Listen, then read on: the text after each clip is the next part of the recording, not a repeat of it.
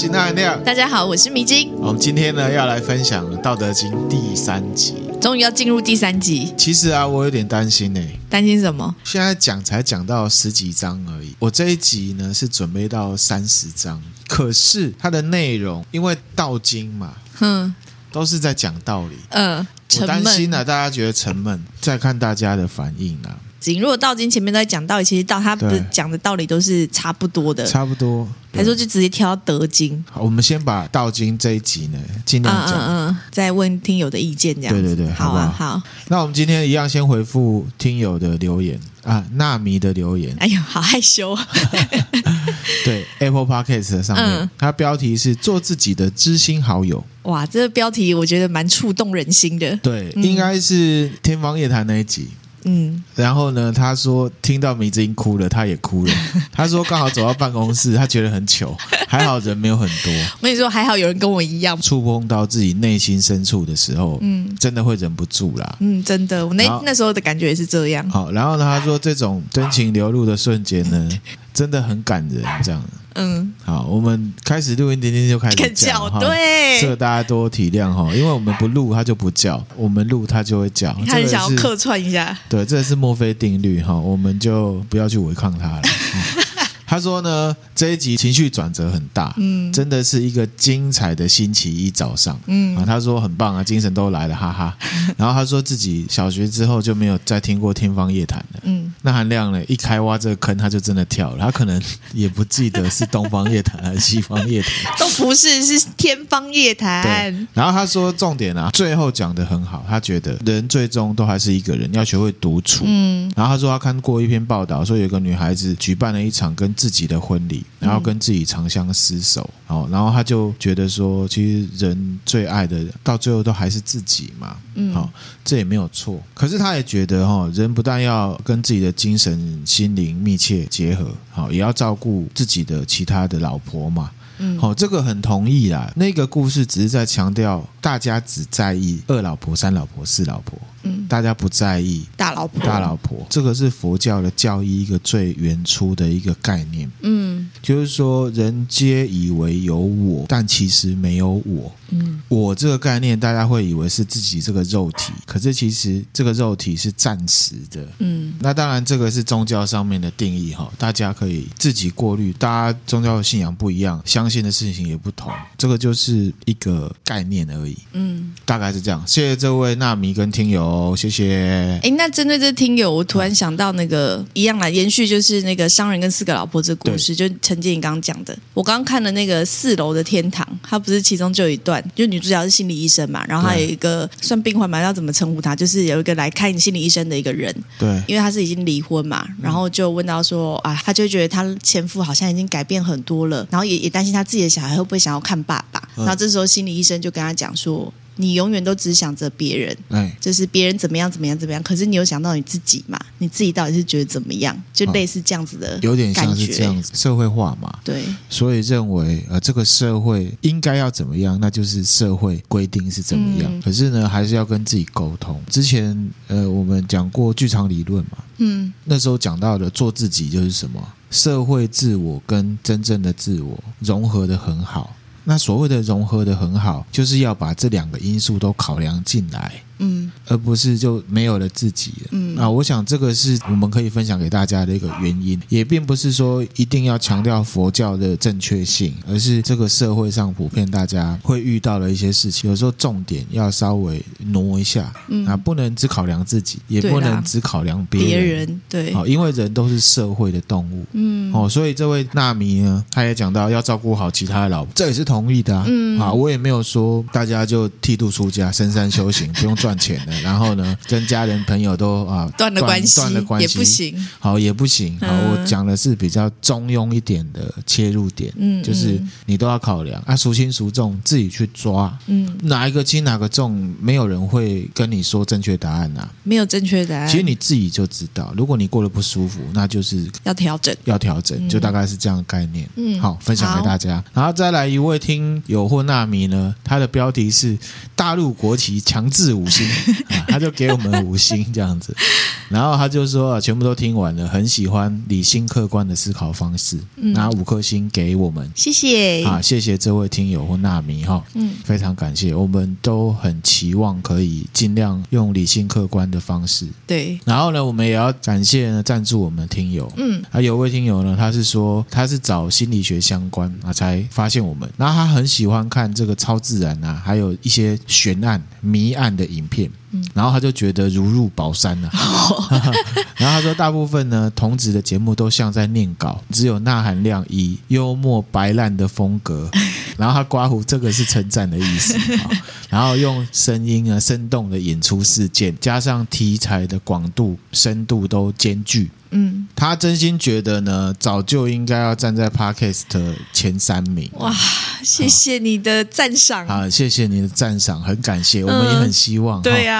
然后呢，他说小小建议啦，他说呢，听知道长相的朋友说故事，信任感、亲切感跟黏着度应该会比较高。嗯，好，这是给我们的建议。嗯，然后呢，他也谢谢我们呢辛苦付出创造这一切，带给他呢生活上一些小幸福跟更多的反省。反思机会，然后 P.S. 片头片尾很好听，好 在那个满洲国那一集，然后已经把我片头片尾作曲者还有他的音乐呢分享出来了，嗯，好，那之后也都会固定贴在那边，嗯，感谢这位听友，谢谢，我们会继续努力，哈，谢谢你的建议哦。那我们今天呢要来分享《道德经》，那这边呢要跟大家先讲哦。道德经的第三集开始进入一个鬼打墙的状况啊，就是呢会有很多重复，然后会有很多大家开始觉得这是一种宣誓原则的阶段了。嗯，好，所以呢，刚刚才会讲到说，我们是不是要快转？那给听友们或纳米们呢自己来判断。嗯，好，那我们就还是讲，好，我尽量还是用不枯燥的方式跟大家分享。这一集很挑战钠含量的那个哦。那还是跟大家复习一下哈，不管。老子他讲什么？就三个大原则。第一个就整体论，好，分别的原因就是因为你给了物体或事物呢取名字、贴标签。那有了这些名字跟标签呢，就会有对错，就会有好坏。那可是事情的本质上面都没有对错，本质是什么比较重要？这是第一个重点。好，第二个呢，一样就是我们一直在强调的哦，各级都有在讲到为无为，为无为。就是呢放下成见，不要分彼此，就不会鼓励到大家呢去使用巧智，你高我低哦，你比较好，我比较差，你比较正，我比较丑，你比较瘦，我比较肥啊，各种的，虽然都是事实，可是呢都是变动的，本质比较重要，那这样也会形成呢黑暗丛林法则。那第三点呢，就是呢道跟德是相对的东西。好，你分了之后就有一大堆无为不为嘛。嗯，好，所以老子鼓励什么？道法自然，学习与天同道。嗯、你笑什么？我在笑，就是我们刚刚一开始录音，就是我们一录音，丁丁就会叫我们，也是顺其自然，顺其自然，道法自然。对，这就是会。对，你揍他，他只会受伤，对，他可能还是会继续叫。对，好，啊，他不懂就不懂啊。没错，我们也有在实践这一方面的。这不是一种消极哦，而是道法自然。嗯，好。那现在进入到第十五章之后呢，我们正式开始哈。好，《道德经》渐渐的开始在讲一些处事原则跟逻辑了，嗯，所以就会有一种老先生讲道理的感觉。你现在纳子上身啊，有一点，我很怕大家觉得我很啰嗦。好。那第十五章呢？内文是什么？我大概念一下哈。古之善为道者，微妙玄通，深不可视。夫为不可视，故强谓之容。豫兮若东涉川，游兮若为四邻，偃兮其若客。好，我们先到这里哈。你自己已经恐腔，他眼神已经失去灵魂了。不是，才一开始就失去灵魂，是怎么回事？没有这些字都听得懂在讲什么，可是因为没有办法跟实际的字。字对上就有点没有办法想说这句话到底是什么意思。OK，好，那我一句一句讲。好，古之善为道者，惟妙玄通，深不可视。反正就是讲干话啦。他意思就是说，古时候啊，很懂得道的人啊，他是一种深邃通达的态度，深刻到呢你难以认识。嗯，所以呢，如果你要学道，要好好观察，因为高手在民间的意思。哦，啊，他还没有说哦，这个道只有我知道哦。有些人其实也是做得很好。可是呢，嗯、道德经的道理就是这样子嘛。我们用讲讲给大家听的原因是，让你可以去观察，其实道在这个世界上是都存在的。哦，啊，有一些人其实也做得很好。这句大概意思就是这样子。好，第二句呢，夫唯不可视，故强谓之容。玉溪若东涉川。他说：“哦，就是因为啊很难去辨识，所以呢，只能用很勉强的方式来形容什么叫做道。嗯，好，譬如说你看到一个人做事情很小心、很谨慎，就很像冬天在走那个冰河，踩了不小心他就破掉，破掉就掉下去，嗯、看起来很胆小。我们会形容他哎，俗辣啊，胆小。嗯、可是其实透露出来是。”他对事情的态度是很谨慎的。他为什么要谨慎？因为他踩一个不小心，他就跌下去了。嗯，很冷哎，就变冰棒，不是很惨吗？哈，所以呢，这个是要强调什么？这不是龟毛，也不是消极。很多人啊会用这样子的理由来作为无所作为的借口。嗯，这个我们也要强调说，贪生怕死、胆小怕事跟谨慎是一线之隔。哦，真的。好，我们要学着去分别，把它判别出来，什么是臭俗辣。什么是你很谨慎？嗯，好，一线之隔而已。那下一句呢？游兮若为士林，偃兮其若客。什么意思呢？他很警惕、很紧张的样子，好像是呢隔壁国家的人或是邻居啊，随时都要揍你、进攻你的那种态度。嗯，可是这个我也跟大家分享，这个不要太过分哈，会有忧郁症哈，被害妄想症，被害妄想症，这只是一种比喻哈。下一句是什么？偃兮其若客，就是呢，他很庄重、很谨慎、很严肃的样子，很像是呢在别人家里面做客一样。嗯，这个都是在形容那种谨慎的态度。哈。不是说急惊风或者是什么很害怕，而不而是一种谨慎的感觉。嗯嗯。然后下一句就比较另外一个方式了，他就说呢，涣兮其若临事。他意思就是说，他通达那种方式，他在影响你，或者是呢，他在做事的方式，他不是用言教，他是用身教。他的那种过程的那种节奏，就很像是你看到一块冰块慢慢在融化的那种方式，在影响你，嗯，而不是一来就把冰块给打碎了。好，他是用很柔和的方式，你从他的行为里面，你就可以感觉得到。了解。好，之前有讲到说啊，这个道怎么样啊？你跟在他后面也看不到他，跟在你后面你也感觉不到他，然后又好像感觉得到，好像鬼。讲的就是这种感觉。嗯嗯。就是说，其实你是可以从行为去看得出来，而不是这个人他讲了什么。下一句是什么？敦兮其若朴，就是说呢，他的样子呢，敦厚朴直，很像是一个不起眼的一个人。之前我们有分享过一个章节，可是那是之后的章节，那在德篇。他说呢，勇而敢则杀，就是说这是一种态度，本质很勇猛，可是呢，你要表现出来你很勇猛，你就很容易出代志，很锵。很强，这让我想到台湾的行车记录器就很多这种人哦。对啊，之前分享给迷之音一个很好笑的 行车记录器哈，A 车 B 车发生了一些争执，前面那台车 A 车的人就下来拿一个球棒啊，这个男生其实瘦瘦的，就很凶哦，就下来要输赢了。然后呢，B 车的人就拿了一根棍子也下来，可是呢，他站起来的时候超壮的。嗯然后就超凶的，然后你知道那个 A 男生，他就马上认输，你知道吗？哎，对不起啊，大哥，是的哦，是的哦，喜欢不丢啊。然后 B 就问他说：“你起来拍一下啊？”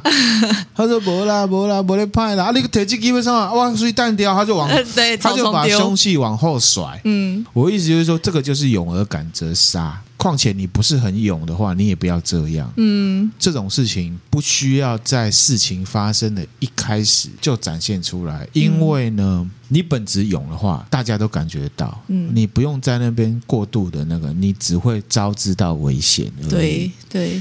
只要你只要你有理，你站得住脚，对，嗯，其实你不用这样，不然你很容易出代志。好，大概是这种感觉哈。然后再来是旷兮其若谷，就很简单嘛，就是说他这种开阔的心胸，哦，很像那个山谷一样空空的。啊，我们常讲海纳百川嘛。我们就可以稍微着重讲一下，譬如说一个很有效率的团队，是不是通常都存在各种不一样特质的人？是，嗯，好，我们看海贼王好了，每个人都有自己的优缺点，嗯，你会不会因为香吉士很色，骗人不很爱胡乱，就排挤他？啊，会，对不对？好，可是呢，以海贼王来讲。然后他还是厨师，他很重要嘛。那骗人部就是负责观察的嘛。嗯、他们都有各自的功用，而且他们都做得很好。嗯，可是你会不会因为他的一些你不喜欢的特质就排挤他？其实是不应该要，不，嗯、不应该。这个就是心胸宽阔、看优点的习惯了。嗯，好，特别是大家做领导者的、当主管的，你坐到办公室，眼睛看到的都是别人的缺点嘛。嗯，好，是才是性。我们今天呢，不是要选一个乖宝宝班级嘛？每个都很乖。讲实在话，这个团队呢就不会有给你什么出乎意料的表现。好，我们之前也分享过嘛，哈、呃，看事情是看 output，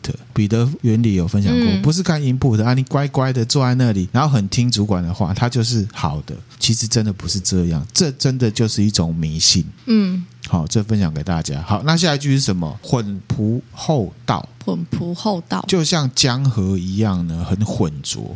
嗯，这不是说强调啊，你脑袋浑浑噩噩、混浊是很好的，好，这不是一种消极的概念，而是一种很实际的态度。嗯，我问迷之音呢，你今天跳到一条河里面，嗯，你能够要求这个河水里面，你眼睛张开，永远都是很清澈的吗？不行啊，不行，嗯，不行嘛，没办法，没办法哈。如果很清澈，我们就很感动嘛。对，哇，好漂亮哦。可是它很浑浊，你就会想啊，是前一天下雨吗？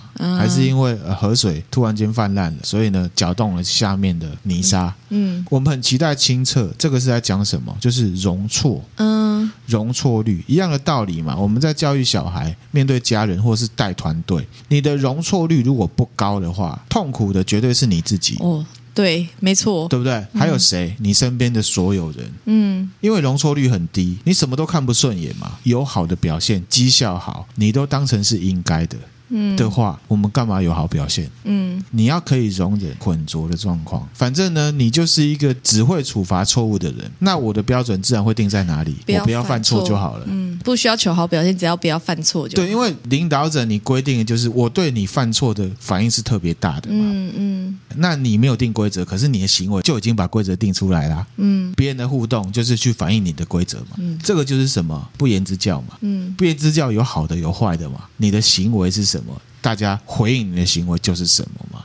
那就会造成什么？这个公司绩效不彰嘛？不犯错就好了。嗯，而且我讲实在话，现在是网络时代了，工作也好，做什么事情都一样。事情会不会好，都是要勇于尝试才知道的。特别是在网络时代，没错。这时候该怎么办？如果你只在意有没有人做错事，自然不会有人敢尝试、敢创新嘛。嗯，这个就是你的不言之教啊。嗯，所以你不可以要求你的员工不犯错，又要他们创新，这很不合理啊。这不合理，你要容错。嗯，我鼓励你去做，做错了结果不好，我一样鼓励你，因为你去尝试。嗯，对，不然的话，现在有一种很多主管像什么算命仙呐、啊，像算命仙，就是说，我觉得这样不好，我就直接跟你讲这样不行。可是都还没做，你怎么知道不好？对，就所以我说很像算命仙嘛。哦，那人家要这样做试试看行不行？你又说不行哦，主管就铁口直断。我跟你讲，这样绝对不行，那样子绝对不好，缺乏换位思考。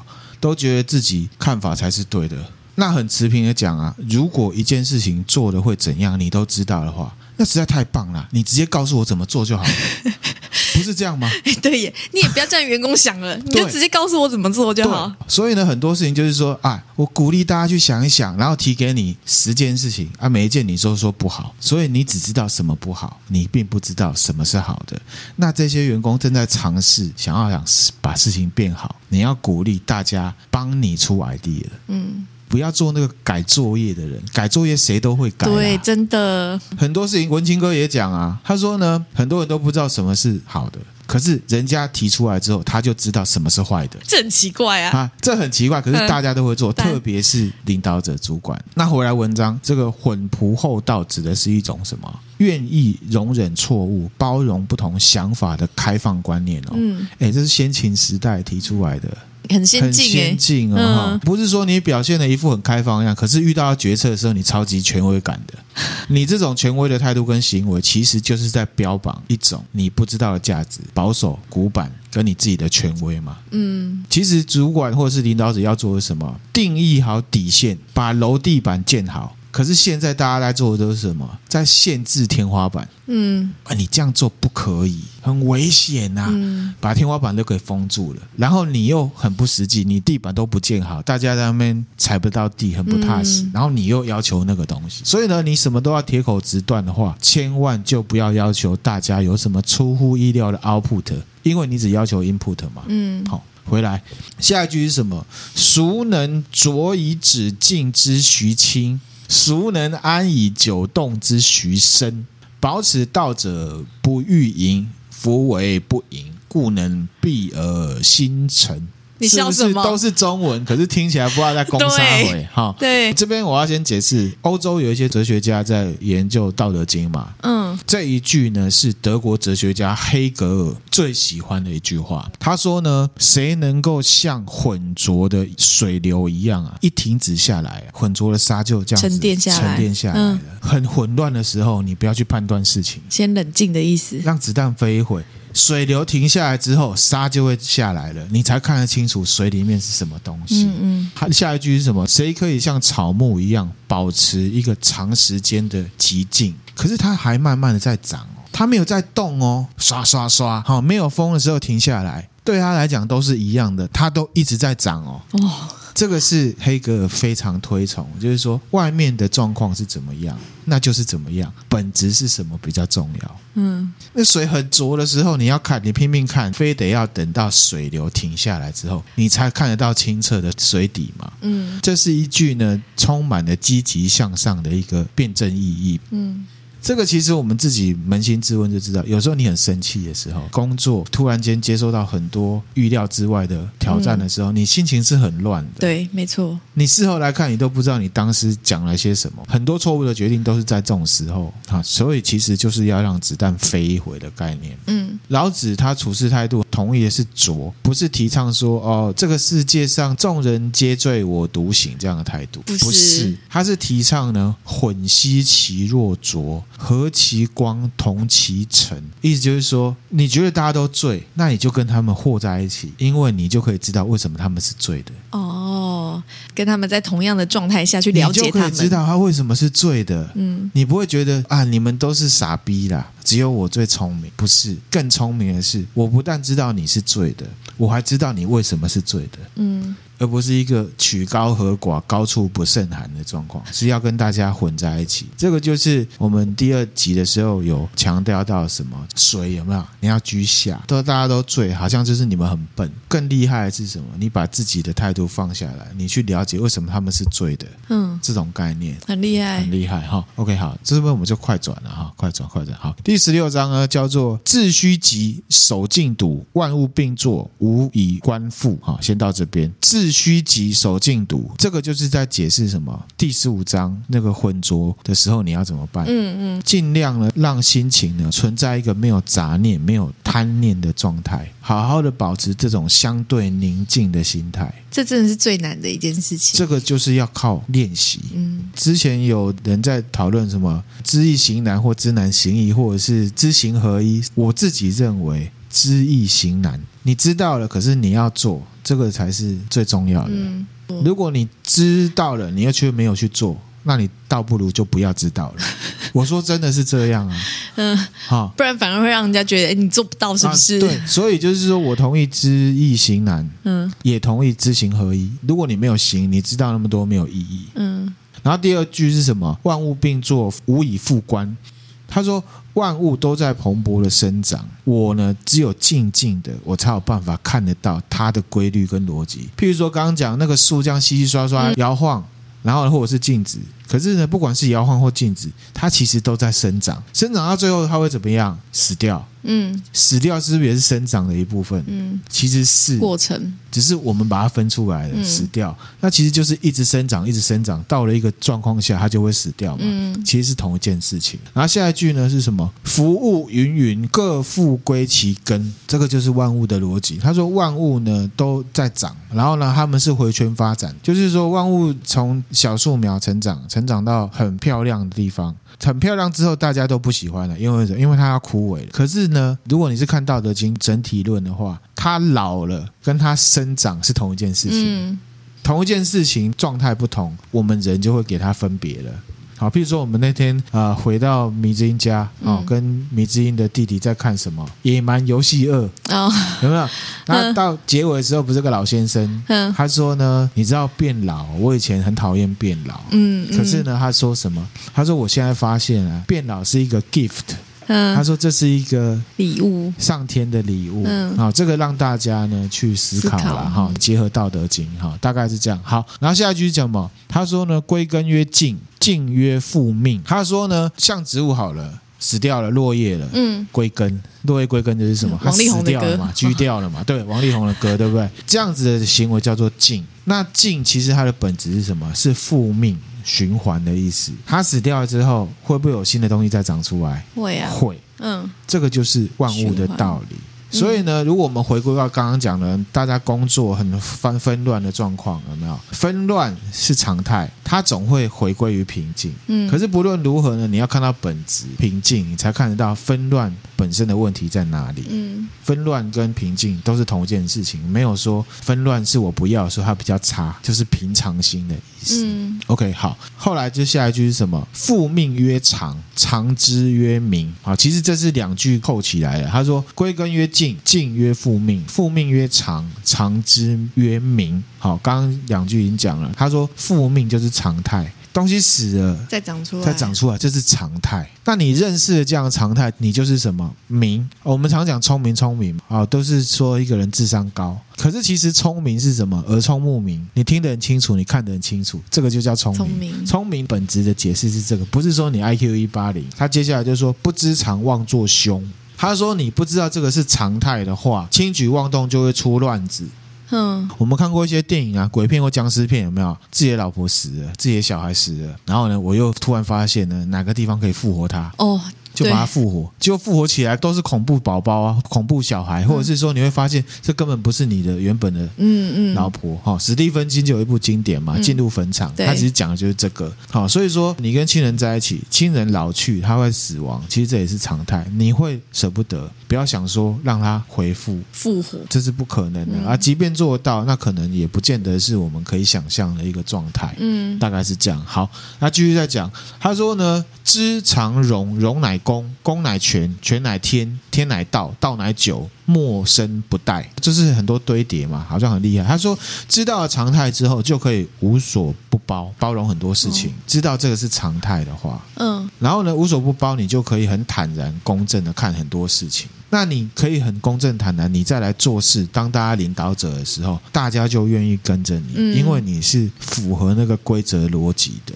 嗯，那你符合这个规则逻辑有没有？你这个团队就不会常常遭受危险。讲到这边，有没有觉得快要听不下去了？但是这个是不是可以鼓励大家可以先去找那个原文，边听边看原文，会比较？上几集也不都是念着原文吗？还是我们隔太久了，所以你没有我觉得你前面两集他你念的时候，我都还可以大概知道字是什么，然后大概意思是什么。可是这一个好像比较对，到后面会比较。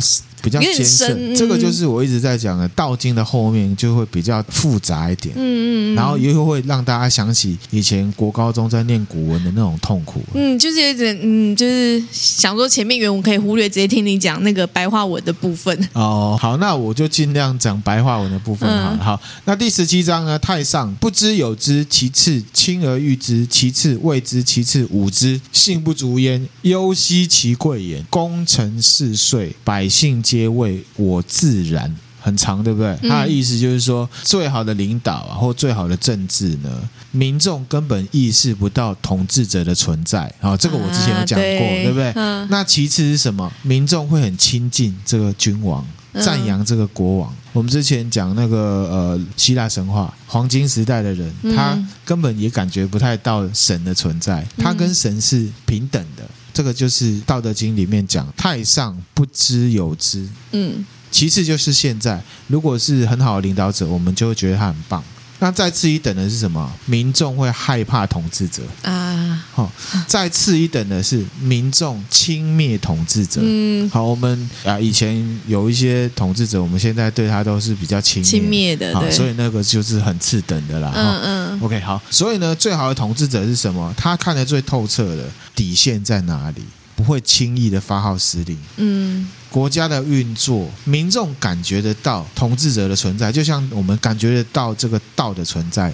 国家在运作之后，民众就会说：“啊，我们本来就应该是这样。”可是其实那是统治者存在而去形成的。嗯嗯，这是很高端呢，就是很高高级的一个统治。很高级。譬如说，我们现在都觉得言论自由是我们本来就应该要有的。嗯。可是有没有人在保障我们的言论自由？有，其实有，其实是有的。嗯。你不要觉得言论自由是一件大家都有的东西哦，很多地方是没有的。嗯，没错啊，对不对？是啊。好，这种就是有人在保。障我们的自由，可是我们觉得本来就是这样。嗯嗯，我们感觉其实感你不讲感觉不到，不特别去想的话啦。对，嗯、其实是有人在保障我们言论自由的。嗯嗯，第十八章这个就很有名了，很有名。对，大家常常在讲，什么？我也觉得很棒。嗯，大道废有仁义，智慧出有大伪，六亲不和有孝慈，国家混乱有忠臣。嗯，听得懂吧？懂，听得懂哈。嗯，他就说呢，这个道啊被废弃了之后，才有所谓的仁义道德出现。嗯，这我第一集就有讲，大家做坏事，所以呢显得好像仁义道德很重要嘛。嗯嗯。可是大家如果都做好的话，仁义道德根本一点也不重要。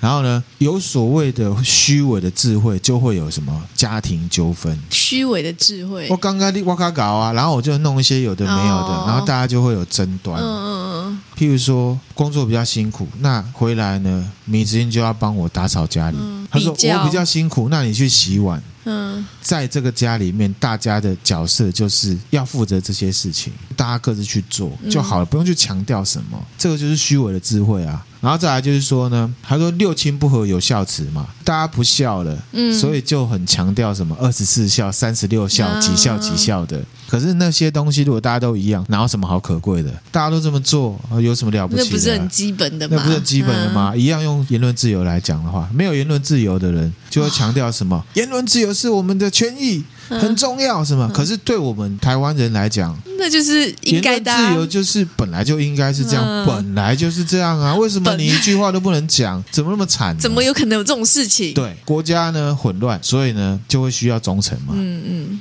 不然的话，如果大家都一样，我哪需要什么忠诚？所以呢，接续的十八章“大道废有仁义”这些说法，十九章就承接的十八章。他说：“决胜气质，名利百倍；绝人弃义，民复孝慈；绝巧弃利，盗贼无有。此三者，以为文。”不足，故令有所属；见素抱朴，少私寡欲，绝学无忧。好，是不是很像外国话？有一点呢、欸，Okay 怎么会这样子、啊？我觉得这一段好像蛮适合当催眠曲的，就听一听就恐，好 就可以想有点想睡。好，他讲的就是说呢，你抛弃那些什么圣人之道啦，抛弃那些黑暗丛林法则，什么我比较聪明，我你这个东西你要怎么弄才会有什么百倍的利益？没有，大家都是一样的方式，好好的把。把基本面做好，名利百倍。其实讲实在话，经济原则大家都清楚，就是圆饼图，钱就那一些啦。哦，那、嗯啊、你用黑暗丛林法则，把所有人的钱都吸到少数人身上，大家都穷了，然后大家再来拜那个很有钱人，有钱人你都不知道，其实他的钱从你口袋拿的。嗯，中小企业大家各有发展，我们干嘛要去敬仰那些大企业？其实讲真的，就是如果大家都一样的话，根本就也纠纷就会少很多，一些有的没的，差不了多少。嗯、然后他又说什么抛弃所谓的仁义啊，民众就会回归到什么孝顺。嗯，抛弃一些巧智，就不会有小偷了啦。好，譬如说水沟盖很值钱，就会有人去偷，啊，就会有人去偷水沟盖嘛，就大概这种道理。嗯、那我个人是同意啊。我刚刚讲那些，我不是说我反商或者是我仇富，嗯，因为钱是真的很重要了哈。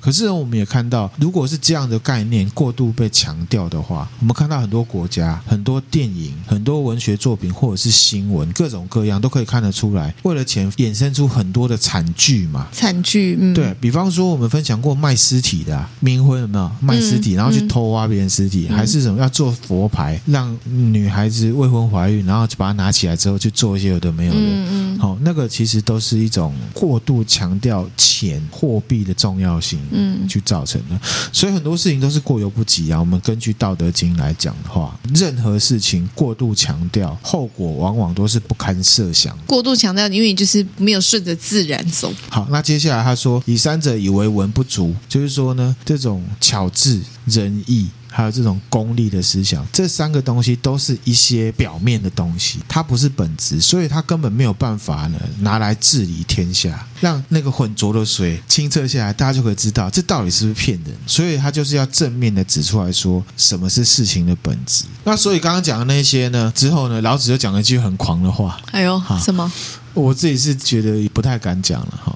他说呢，啊，刚刚那些大道废有仁义啊，这些什么巧智啊，这些都不用去讲了。所以他说什么绝学无忧，政治人物啊，骗子啊，商人讲的那些东西，啊强调什么赚钱的方式什么的，都不是本质。所以他就说，如果是这样子的话，不学也没有什么好忧虑的啦。嗯，不过呢，我自己觉得一样是过犹不及，大家可以自己去思考。嗯，因为我总觉得哈，了解一个事物就可以防御那个事物，你都不认识它，其实很危险。嗯，好，这个是我跟老子呢稍微看法比较不一样的。嗯，那接下来还要讲说，为之与恶相去几何？善之与恶相去若何？他意思就是说呢，你看到有人很守信，真的在做事；你看到有有人好像是好人，看到有人是坏人，其实都是你在分的。你要让子弹飞。如果你真的做得到这件事情的话，就像浊水一样，那概念，做坏事的人得不到他的效果，他就不会做坏事了。嗯，迷之音好像充满疑虑。来来，迷之音讲一下有什么看法？阿谀不要去分，可是就是有人阿谀啊，就是职场上就是像那样抱大腿、啊。你知道抱大腿为什么有人一直抱吗？哦，因为有效啊。职场上生活，别人都在抱不抱，我就显得我是异类啊。这个就是黑暗丛林法则嘛。所以要从哪里去改？领导者，如果领导者不吃这套的话，就不会有人阿谀。所以这他讲的是这个。所以《道德经》其实最重要是要领导者去看。领导者都是基层爬上去的。你到了领导者的状况，你再来念这个不好啊，要恭喜在位啊。他听不进去，可是听不进去。对了，基层人现在听 OK，但等到他到领导者，他可能也忘了。好，这个就是你的修养，啊，好吧？好，所以我才会回到我刚刚讲的嘛。啊，很多领导者都知道，可是他做到了没有？知易行难，你都知道，可是你做不到，那你还不如不要知道。所以难民们答应我们，哈知道了之后要好好 要好好做到记得哦。那个钠含量现在也是非常拼命的往这个方向去做。嗯，OK，继续。人之所畏不可不畏，荒兮其未央哉！只因为啊，别人很害怕一件事情，我们就跟着害怕。那这样子呢，这种害怕这辈子就没完没了了。哦，他讲的是事情是什么？你不要从众了，嗯、你要看本质啊。本质啊对啦。卫生纸 缺货，缺货，涨价是之前是说应该要涨价，大家就去买抢。你知不知道，你这样去抢就是造成缺货的原因，就是造成可能会涨价的原因。本质是一样的嘛？你越抢它越缺嘛。嗯，众人熙熙，如享太牢，如春登台。他说大家为了趋吉避凶啊，就这样跑来跑去的。哦，这里危险，我赶快跑。今天有薯可可要去抢，明天有厚奶茶，厚奶茶要去抢，忙得乱七八糟的。然后呢，老子就往自己的脸上贴金了。嗯，他就说啊，大家这样子忙成这个样子，我呢却好像没有事做一样。嗯，看着你们在那边忙，嗯，也不知道你们在干嘛啊。事实上他们是知道的啦。嗯，就是说你们在那边忙什么？其实啊，吃完了怎么样？有头好壮壮吗？众人皆有余，而我独若遗。啊，这句话可以当做一个呢精神指标。他说呢，大家呢每天为了自己的需求而去奔走忙碌。厚奶茶最后一瓶呢，我一定要去抢。嗯，如果抢到一半，他看到米之音，问米之音说：“哎，厚奶茶你怎么还没有抢？”他说：“没有，我没有缺厚奶茶。哼，我家里面有别的饮料可以喝。”然后他就会觉得什么很无趣嘛，对不对？你说抢的那个，抢的就觉得嗯，是不是？其实后奶茶也没什么。他要讲的就是说，众人皆有余，而我独若遗，就是我对这个没有很多需求，我不去抢，我不去成为那个分子。让你们去抢。如果呢，去抢的人越来越少，没有乐趣了。那个分子越来越少的时候，大家就会觉得靠，怎么没有抢的感觉？我是不是有点觉得这东西我不需要了？这不就是抢购风潮都是这样吗？那渐渐的，大家就不抢。对啊，那些普遍都是这样状况啊。好，接下来讲，我愚人之心也在屯屯兮。老子就说，我总是保持着一颗呢无智无欲、傻逼傻逼的心呐、啊。所以呢，我就真的觉得对那些大家在抢的东西呢，就没有好坏了。举例，譬如说，那含量最近呢，网络很差，然后呢，一天到晚干桥，一天到晚干桥，然后呢，我就去买了一个贵一点的，贵一点的无线网卡。对，贵一点的无线网卡是真的，人家烘托说这很棒。我才去买的嘛，不是，是因为我之前买了一个真的很差，我才去研究，并不是有人说哦，你最后一个哦，你买不到就没了，要等明年哦，PS 五之类的。嗯，你知道 PS 五我现在已经决定我不买了，你不买了，我不买了，你抢个什么东西呀？嗯，没有 PS 我就没有其他东西可以玩嘛？也不是。那如果等之后 PS 五它的那个数量稳定了，就那就我自己判断我需不需要。嗯。我绝对不会因为你在玩抢购抢购，我就会去抢。嗯。好，俗人昭昭，我独若昏；俗人察察，我独闷闷。哎呦，好可爱的一句，我最喜欢这一句了。啊、他说呢，世俗的人总是看起来很精明、精打细算。五倍券我要超过天花板，我要把它当成一万五来花。嗯，商人这都算好了啦。嗯，特地呢优惠说哦，你现在用五倍券呢，然后可以买两双呢什么鞋子，名牌的鞋子。杀头的生意有人做，赔本的生意没人做啦。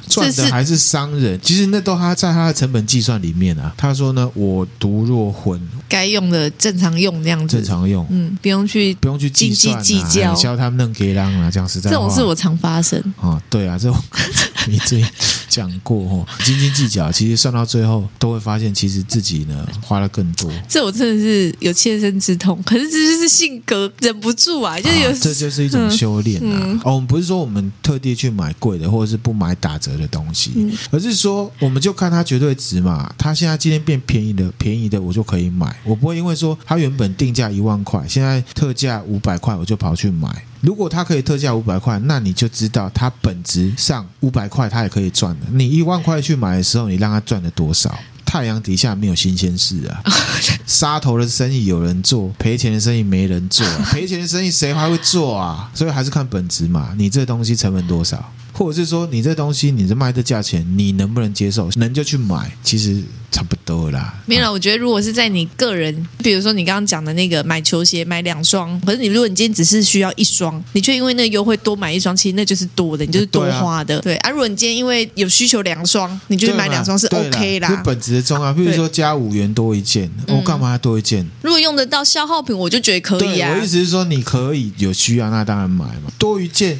对我来讲就是多花五元啊！啊，这东西如果我不需要，你送我我也不需要啊。你就是摆在那啦，除非那东西我很需要。嗯，大概是这样概念。好，那回来哈，他说呢，淡兮其若海，辽兮若无止。他的心啊，淡薄的呢，就很像是一个浮标在海上飘，反正海流带我到哪我就到哪。嗯，风吹把我吹到哪我就到哪，因为呢，逆势而为都不会有好结果，你只会很累。众人皆有矣，而我独顽是鄙。他说呢，众人皆为了生活的目标而忙碌啊，而我呢，就好像很顽固啊。他其实是在讲一个极端的状况。嗯，有的人是他的生活里面只有钱，嗯，其他都不重要。譬如说，我们看很多好莱坞片，不是每次都演这种被罪恶感击败的老爸，有没有？很击败老爸，对啊，比如说妈妈死了或小孩死了，就他就会回忆说：“我以前呢都只忙于工作，落魄警察。嗯”很多好莱坞片的主角都是落魄警察，嗯、他都是很后悔以前都只专注在他事业上面，就忽略了身边的人很多东西。他其实是讲的是这个平衡。然后呢，我独异于人而贵十母，好，这个是重点。其实呢，我跟大部分的人都是差不多的，差别只差在什么？我只注重基本的要求，没有贪图其他我不需要的东西。知足。其实啊，也有一句话啊，他说：“富贵，我忘记了。”不是他说呢？他说什么？哦，好像是床的广告。床的广告。他我忘记原文，他大概就是说：“你呀，再怎么样有钱，你呢，个晚上一天就只能睡一张床。” 很有道理呀、啊，所以呢，床很重要。他的意思是这个，哎、欸，这蛮厉害的、啊。就是说，你再厉害啊，你就是一张床；你你再厉害，你就一张嘴；嗯，你再厉害，你就两只脚，就是也没有什么多么神通广大啦。哦，他要讲的就是这个。然后他讲说，人再怎么厉害，你都会吃，哪一天就顶多吃三餐嘛。嗯，那你还能吃什么？顶多再吃个宵夜，就大概知足了，满足于现况啦。好其实我真的觉得这个吼，就是只要人只要真的懂得知足，你需要的不要超过就是需求啦，而不是想要的话，其实大家都会快乐很多。对，其实就是分清楚想要跟需要嘛。嗯、可是我也不是说，就有的人偶尔会有想要一个东西，那个也没有什么问题。嗯，好，譬如说我爸，可能他怕我伤心吧，因为我我没有开 BMW 啦，哈，没有开双 B，没有开双 B，然后我爸坐我车，他也是说啊，我车很棒啊什么，可是他就会像是在 complain，也不是爽 complain，他就在酸我姐夫。因为我姐夫他买了双 B 的车子，嗯他然后就会说：“哎呦，他又那么忙啊，买那个双 B 干什么？然后呢，他平常又没时间开，就让他儿子开出去撞，撞的乱七八糟，然后维修又很贵。”嗯，我爸讲的也没有错啦。可是有时候人难免就会想要一种证明，就是说我买得起那个东西。我觉得我姐夫的心态就是说我这么忙这么累，他想要犒赏自己，想要犒赏自己。我觉得这心态 OK，可是，是 OK 的，嗯，对，不见得是拿来炫耀的。嗯，他其实是为了想要。满足自己，我觉得那 OK 啦。对我爸跟我讲，就是说啊，其实你这个车你不要买太差的哦。我爸是在是在称赞我的车啦，嗯、我的车啊不要买太差的，然后呢也不用买那么好啊，一个轮胎要这么贵。他其实是这种心态。可是就回归到道德经，就是说我们也不完全就是很严厉的去讲说什么需要跟想要啊，我们只能拿需要的，想要的我们是人嘛，人吃五谷杂粮，难免都会有一点点欲望，只是说那个欲望不可以太不。太超过没有，我我刚刚想要讲的意思是，需要跟想要，应该说你的痛苦来源其实多来自于你的想要。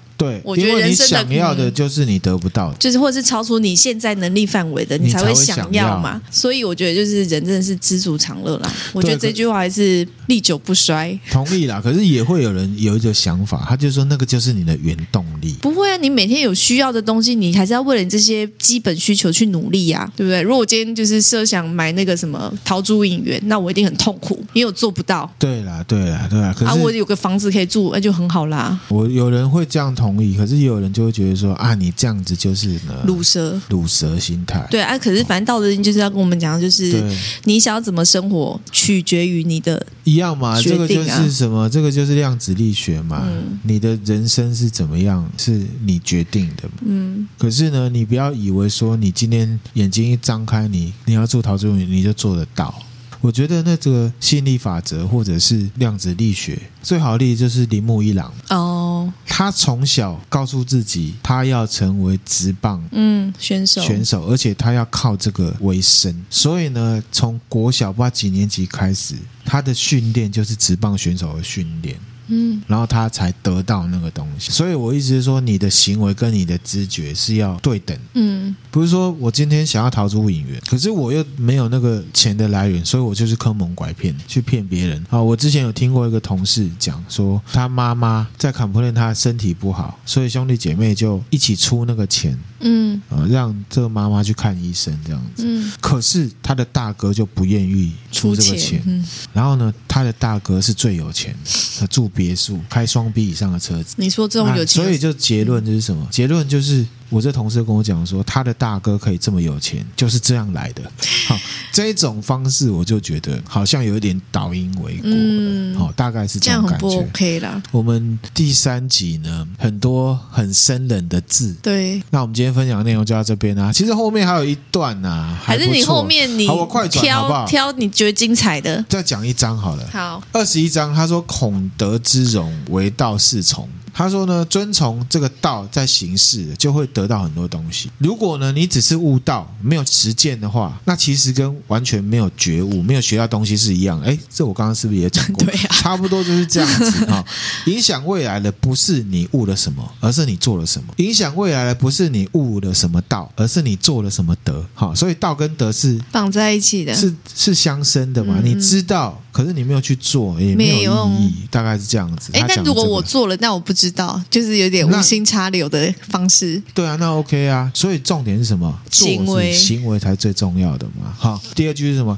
道之为物，为恍为惚。惚兮恍兮，其中有象；恍兮惚兮，其中有物。就是说，这个东西呢，有形状又好像没形状，好像有又好像没有，只能用抽象的意象来体会。可是它具体怎么呈现？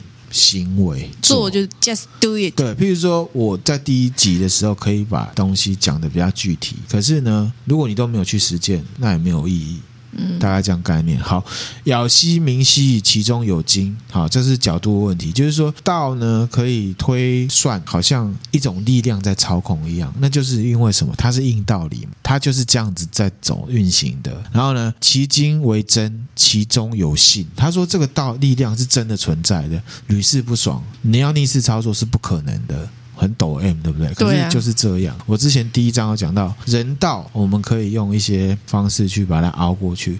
天道其实就算你不相信它，它还是这样走。自古及今，其名不去。他说呢，所以呢，我们虽然没有办法用感官去感知到道。可是到现在为止，没有人有办法去否认道的存在。嗯，因为你感觉得到，以乐服众，无何以知众辅之壮哉？以此，他说呢，那如果你想要了解万事万物是怎么样运行，你就用道的观念来看，你就会知道就是这样。第二十二章，我大概讲一下。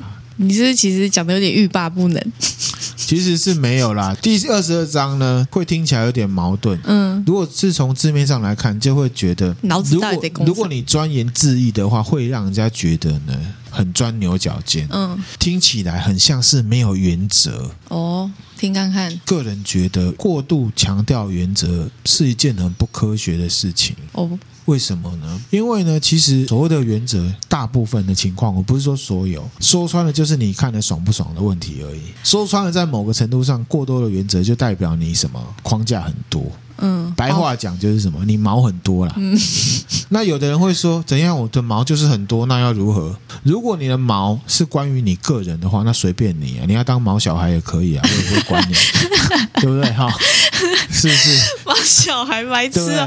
可是如果你是领导，你是带团队，或者是你做的事情是跟大家有关，你的毛有时候说穿了就是你个人的喜好而已。嗯，没错。久了，你的团队就会变僵尸团队。嗯，你知道为什么吗？因为呢，大家都在猜你的好恶啊。如果有一个方式可以让这个事情的目标变得很好，可是这件事情却是违背你所谓的原则的话，那你觉得大家会怎么样？大家一定会呢选择呢不去抵触你的原则，然后就不做这件事情。那损失的是谁？公司啊，公司还有你。嗯，这个也是反映到什么？为无为嘛。嗯，规则不要太多。再来是什么？身为领导者，规则跟你的个人好恶要分清楚。嗯，如果你把你的个人好恶变成规则，那你跟金正恩也差不多。还有习近平，对，差不多了嘛，对不对？还有毛泽东嘛。二十二章讲什么？曲折权。他说你呢比较委屈，事情就会完全。他举例子，譬如说一棵植物叶子长出来之后要变重，它那个枝是不是就会弯弯的？嗯嗯。可是如果你要让叶子长出来，它势必是会弯的。对。那如果你是一枝很硬的那个枝，然后它变重了，你还坚持要硬硬的，那怎么办？断掉。断会不会圆满？不会。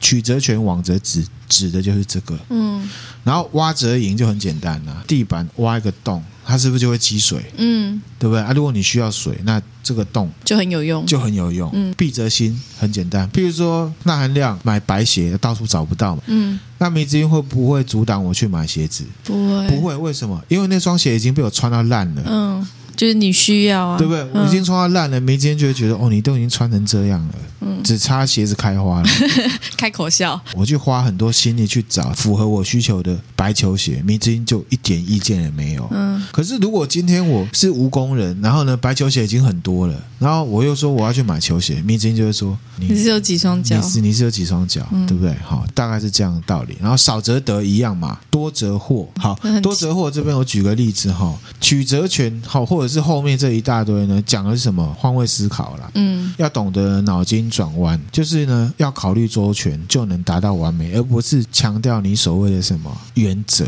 你的原则。一点价值也没有，那只是你个人喜好而已。那个就只是为了你要奠定自己的价值，你的存在感而已嘛。嗯，多则惑。举一个例子，嗯，哦，李小龙有讲过一句话，嗯，他说在跟对手对战的时候，他不怕那一种会很多花招的吗？腿法攻击的对手，嗯，他说他最害怕的只有一种，就是呢，这一个人他只会一种腿法。你知道为什么吗？为什么嘞？他如果只会这种腿法，有可能他只专精这一种，所以他的腿法很难挡。哦，专精啦，就是如果他只会这个，他他一定是把它练到非常极致这样子，对，出招必胜这样的感觉。那回到这个文章里面讲，他说多则祸，意思就是说，你身为一个有钱人，或是你是领导者，你对很多事情，你这个要做，你那个要做，什么都要做，idea 很多，然后你的持续力又不强的话，就会招来祸乱。跟以前我的团队里面一个同事讲到，他呢常常呢忙到很晚。然后很累，我就跟他讲说呢，如果今天我给你十碗饭，你要怎么吃？目标是把十碗饭吃掉。目标是把十碗饭吃掉，嗯、你要怎么吃？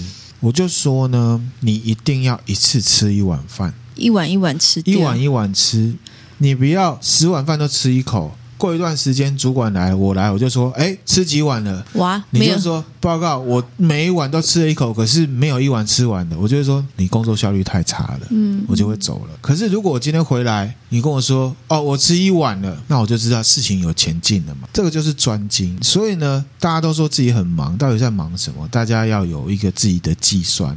这就是时工作上的时间管理啦，不是那个罗志祥那种时间管理。对，嗯、工作上面的时间管理，嗯、就是说你一件事情做好，再做下一件事情。其实这事情是很科学的。对啊，就把你的优先顺序先排出来，你就先处理最重要或最急的，对先处理完再去处理别的，不要每一件事情都处理一半。对，你只要回来跟你的另一半说：“哦，我跟你讲，我今天好忙。”如果对方又加一句说：“你在忙什么？”时候你答得出来吗？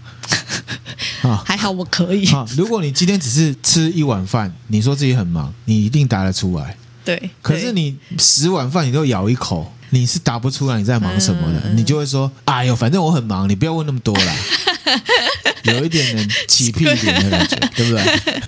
对，就是有一种下不了台的感觉啊。哦、其实我觉得现在很多同事，我自己身边同事，哦、好，不要讲太多好了，因为现在已经很知道谁。在工作场合难免会看到有人都说他很忙，可是你只是觉得他电话挂很大力，键盘打很大声，走路很快。可是你却不知道他忙，具体是在忙什么。嗯，好，那可能就是他吃了十碗饭，嗯，嗯好，每一碗都吃一口造成的。嗯，好，所以我都会鼓励同仁，年轻的或者是不管怎么样，一次吃一碗饭。对啊，我也我也是觉得这样比较好。你而且你这样才可以专心的把某一件事情做好，即便你事情很多，但至少在处理当下那件事情你是专心的。对，大概是这样概念。嗯、好。嗯那回到李小龙讲了啊，他只怕一种会一种腿法的对手嘛，这个也可以 feedback 到什么？爱因斯坦有一句话，这句话呢，我是部分同意。嗯，他说呢，专家只不过是一只训练有素的狗。那你部分不同意的地方在哪里？同意的地方在于说，专家确实就是一只训练有素的狗。嗯。譬如说，一个心脏科权威，他一定是某一种病，他开很多次，他就很熟练。嗯嗯，遇到什么状况，他都有他的经验啊，经验可以判断。嗯、但是因为他执行了很多次，对。好，这个就是专家嘛，哈、嗯。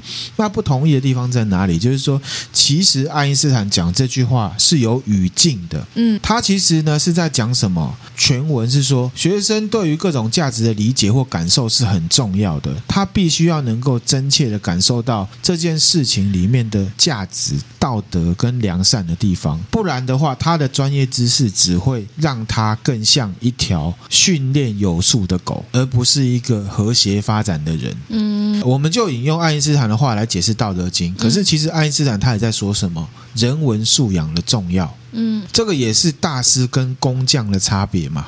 这边也推荐大家一部呢，超久以前的日剧，嗯、或者是小说，叫做《白色巨塔》啊。好，山崎丰子写的，他有一些小说我蛮爱的，譬如说《白色巨塔》，另外一个就是什么《华丽一族》嘛，啊，推荐给大家，拍成日剧。我比较喜欢的是唐泽寿明跟江口洋介演的，后来有重拍，冈田准一跟松山研一新版。好，可是我个人比较推崇旧版。那里面呢、啊、的主角呢，就是唐泽寿明演的柴前五郎，他是一个外科权威，医术高超。然后呢，他因为这样子呢，他获得了很多的财富跟名声。可是呢，以结果论，他就是一个开刀匠，他的技术很好，所以出名了嘛。在他的成名过程里面呢，表现的比较像是没有人文素养的那个方向。比方说，如果开刀时间撞期了，他会选择放弃已经 booking 好，而且呢病情比较严重的穷人。嗯，他选择呢去服务有钱人。嗯，那剧情里面的江口洋介他是内科医生，哦，他跟柴田五郎是同期的。嗯，他比较有人文素养，做事比较以人为本。所以想当然尔，他就没有像他的同体一样名利双收。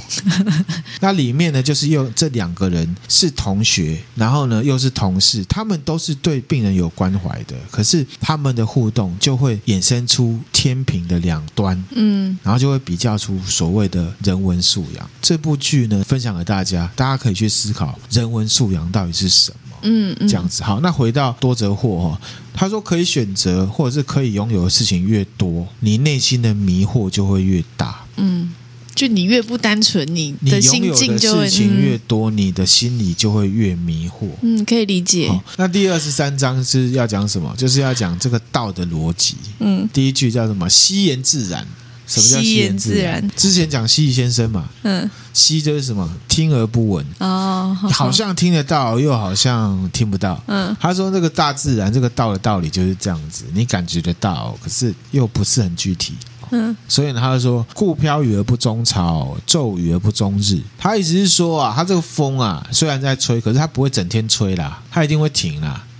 雨也是一样，下不停。虽然我们都觉得下不停，可是它会不会停？总有一天会停，总有一天会停啊。虽然我们都淹死了，可是它可能还是会停的，总有会停的一天。这就是道，就是有静有动嘛，哈。